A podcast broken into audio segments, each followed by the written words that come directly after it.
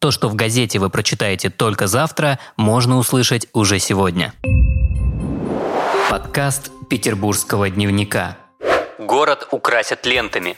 Петербург начали украшать ко дню полного освобождения Ленинграда от фашистской блокады. Об этом петербургскому дневнику сообщили в пресс-службе Комитета по печати и взаимодействию со СМИ. Основной акцент в оформлении города традиционно сделан на центральной части северной столицы. Праздничные украшения появятся на Невском, Лиговском и Суворовском проспектах.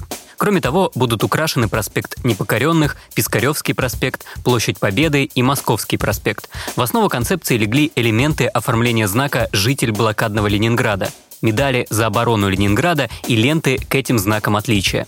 Одним из главных символов прорыва блокады является монумент «Разорванное кольцо». Этот символ в сочетании с декоративной подсветкой украсит Невский проспект. В общей сложности в Петербурге к празднованию Дня полного освобождения Ленинграда установят более двух с половиной тысяч элементов праздничного оформления.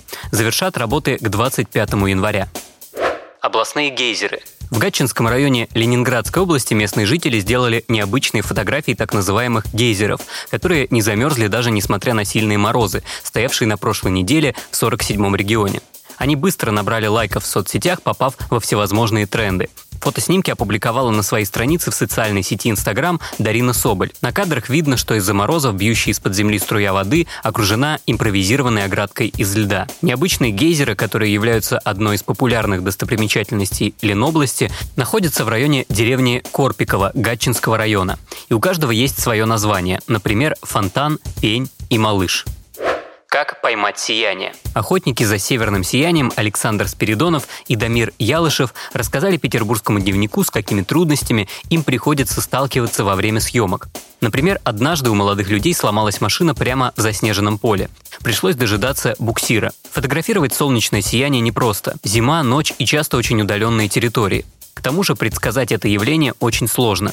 Например, существующие приложения абсолютно неинформативны и часто ошибаются. Но за несколько лет охоты молодые люди уже научились сами определять, когда и где можно будет увидеть. Например, хорошую подсказку дают новые пятна на солнце. Александр Спиридонов также назвал самые популярные места, где можно увидеть северное сияние. Это дуб в Ириновке, маяк Осиновец и станция Ладожское озеро. Озеро Большое во Всеволожске, а еще так называемое Пятиречье в Приозерском районе – если у вас есть история, которой вы бы хотели поделиться с петербургским дневником, то пишите в наши соцсети во Вконтакте и Телеграме. На этом все. Вы слушали ПДКаст. Подкаст петербургского дневника.